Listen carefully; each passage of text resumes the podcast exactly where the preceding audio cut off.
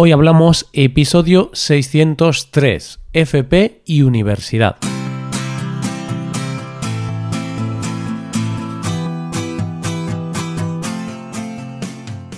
Bienvenido a Hoy Hablamos, el podcast para aprender español cada día.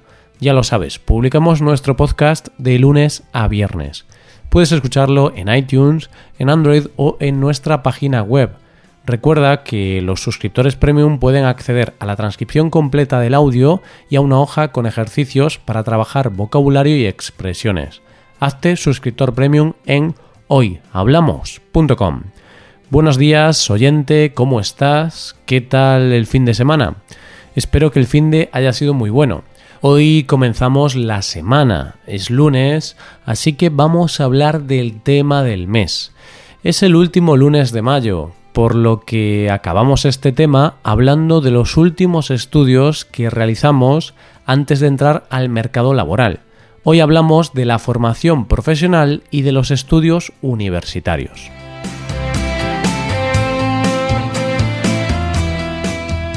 Tienes un hijo.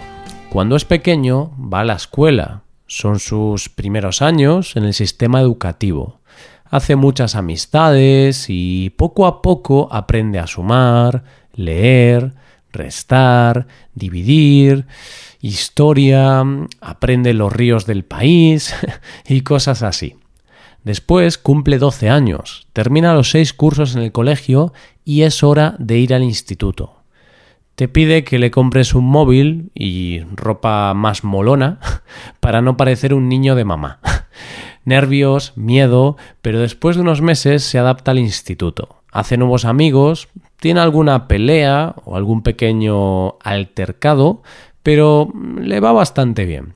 Después de cuatro años estudiando, aprobando todas las asignaturas y sacando buenas notas, es el momento de tomar la primera gran decisión que influirá en el futuro de tu hijo. Ha aprobado cuarto de la ESO, lo cual significa que ya tiene el título de la ESO, como ya tiene 16 años, tiene varias opciones. Puede dejar los estudios y ponerse a trabajar, lo que supondrá unirse a la parte de la población considerada como abandono escolar. Otra opción es estudiar formación profesional. Con la ESO tiene derecho a estudiar un ciclo medio. Y la última opción es seguir en el instituto y estudiar bachillerato para después poder acceder a un ciclo superior de FP o para ir a la universidad. Vale, pues viendo esas opciones, voy a hablarte primero de la formación profesional. ¿Qué es la FP? Es un plan de estudios enfocado a formar a trabajadores, a profesionales en un oficio determinado.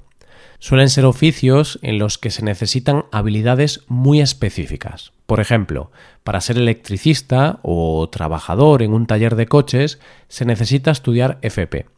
En la FP hay dos tipos de estudios. Podríamos decir que hay dos niveles. Ciclo medio. Son los estudios más básicos de FP. Puedes acceder a estos estudios si tienes el título de la ESO o si tienes más de 17 años y apruebas un examen de acceso. Su duración es de dos años. Ciclo superior. Son los estudios más avanzados de FP. Hay varias formas de acceder. Una forma es teniendo el título de bachillerato y otra opción es, si has obtenido un ciclo medio, si tienes un ciclo medio, puedes acceder al ciclo superior de la misma rama. Estos estudios también tienen una duración de dos años. Y lo curioso de esto es que si obtienes el título de un ciclo superior, tienes derecho a acceder a la universidad sin necesidad de hacer el examen de la selectividad. Por eso hay personas que no pueden entrar en la carrera universitaria que quieren porque no les da la nota, no tienen suficiente nota en la selectividad, entonces deciden estudiar un ciclo superior para después poder acceder a la carrera sin necesidad de hacer la selectividad. Hacen un ciclo superior, se aplican mucho, sacan notas muy altas y después pueden acceder casi a cualquier estudio universitario. ¿Para quién está destinada la formación profesional? ¿Quién debe estudiar este tipo de formación? Pues mm, es una pregunta difícil de responder. Pero generalmente, si tienes interés en aprender de forma más práctica, Y si quieres comenzar a trabajar pronto, esta es la mejor opción, porque en solo dos años ya podrás estar trabajando en una empresa. En cambio, si estudias en la universidad, tendrás que pasar cuatro años estudiando, como mínimo. Existen muchísimos ciclos de FP, pero las ramas más demandadas por los alumnos son Administración y Gestión, Sanidad, Electricidad y Electrónica, Informática y Comunicaciones. En estas familias encontramos ciclos como Administración y Finanzas, Prótesis dentales, instalaciones eléctricas y automáticas o sistemas de telecomunicaciones e informáticos. Por tanto, si este hijo del que estábamos hablando es un manitas, por ejemplo, si le gusta reparar cosas en casa, quizá cosas relacionadas con la electricidad o con la carpintería, pues una buena opción para él sería estudiar un ciclo de FP. En este caso yo creo que lo mejor es seguir estudiando bachillerato y después acceder directamente al ciclo superior, porque tener el título de bachillerato es algo que es positivo para el futuro. Además, si después de esos dos años de bachillerato cambias de opinión, todavía estás a tiempo de hacer la selectividad e ir a la universidad. Tengo que decir que esta duda entre FP y universidad es más que común. Es difícil elegir. Normalmente siempre se recomienda estudiar en la universidad, la universidad mm, tiene más prestigio, está mejor considerada. Entonces, si no sabes muy bien qué hacer y eres bueno estudiando, pues acabarás estudiando en la universidad, porque es lo que hace todo el mundo. La FP tiene un poco de mala fama, siempre ha estado mal vista, siempre se han considerado los estudios que cursaban las personas que no eran capaces de ir a la universidad, pero este estigma poco a poco se está eliminando y ahora estudiar FP no es algo malo, sino que es una opción como otra cualquiera. De hecho, hay un estudio elaborado por una agencia de la Unión Europea que dice que en España un 65% de los trabajos que se van a crear desde ahora hasta el 2030 necesitarán de profesionales con estudios medios de formación profesional. Y este dato es curioso, porque si comparamos el porcentaje de estudiantes de ciclos medios en España con el resto de la Unión Europea, resulta que en España un 12% de los estudiantes estudian ciclos medios de FP, mientras que en la Unión Europea el porcentaje es del 26%. Hay una gran diferencia. Muchos empresarios se quejan de esto y recalcan que tienen muchas dificultades para encontrar profesionales de cualificación media. Así que esto puede ser un aliciente para estudiar formación profesional. A la hora de escoger solemos tener dos cosas en cuenta. La primera es nuestra vocación, nuestra pasión o las cosas que realmente nos gustan y nos entusiasman. Estudia lo que te gusta. Esa es una frase muy típica. Pero ¿sabes qué ocurre, oyente?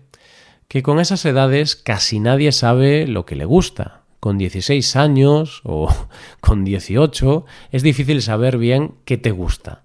Si sabes qué te gusta, pues perfecto, adelante. Pero si no tienes ninguna preferencia, pues lo tienes crudo, porque tienes que decidir aunque no sepas qué decisión tomar. La segunda cosa a tener en cuenta es la salida laboral. ¿Qué salidas tiene esa carrera o ese ciclo?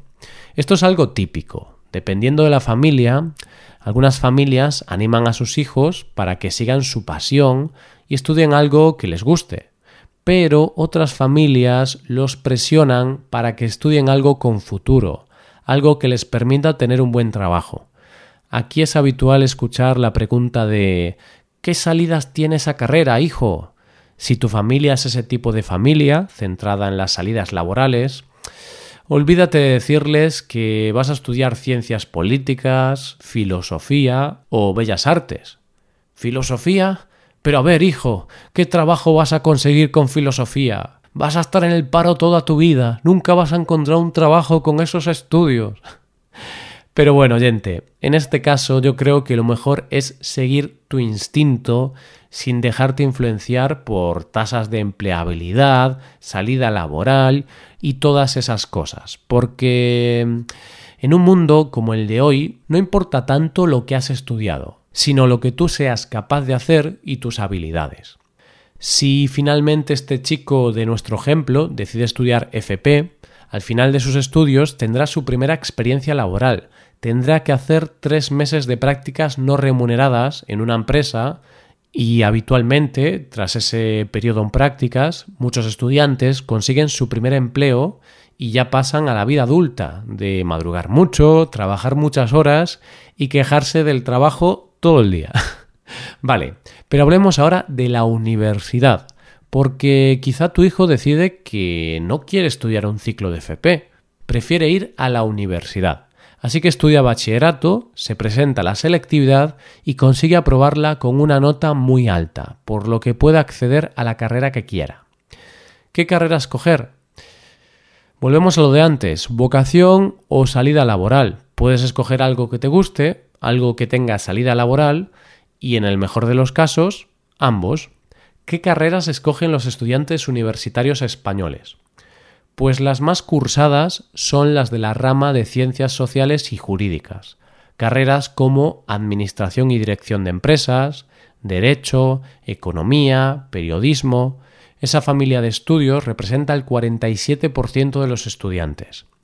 Después tenemos las ingenierías y las arquitecturas, con un 18% las ciencias de la salud con otro 18%, donde entrarían carreras como medicina, odontología o farmacia. Después están las artes y humanidades, que representan el 10% de los estudiantes. Y por último, las carreras de ciencias, con un 6% de estudiantes. Claramente, las carreras más estudiadas son Administración y Dirección de Empresas, conocida como ADE, y las ingenierías. Hay una frase chistosa y ofensiva sobre ADE y es que decimos, el que vale, vale, y el que no, para ADE. es una forma de decir que esa carrera es tan fácil que todo el mundo puede estudiarla, hasta los tontos. Bueno, tengo que decir que no estoy de acuerdo. ADE es una carrera que requiere mucho trabajo y esfuerzo y no te regalan nada. Pero si alguna vez quieres bromear con algún amigo tuyo que estudia esta carrera, pues de broma puedes decirle eso, el que vale vale y el que no vale, parade. Pero siempre de broma y de buen rollo, ¿eh? Y en el pasado te contaba que en España tenemos universidades públicas y privadas, pero las públicas tenían la mayor parte de los estudiantes. Seguramente te estés preguntando, ¿cuánto cuesta estudiar en las universidades españolas?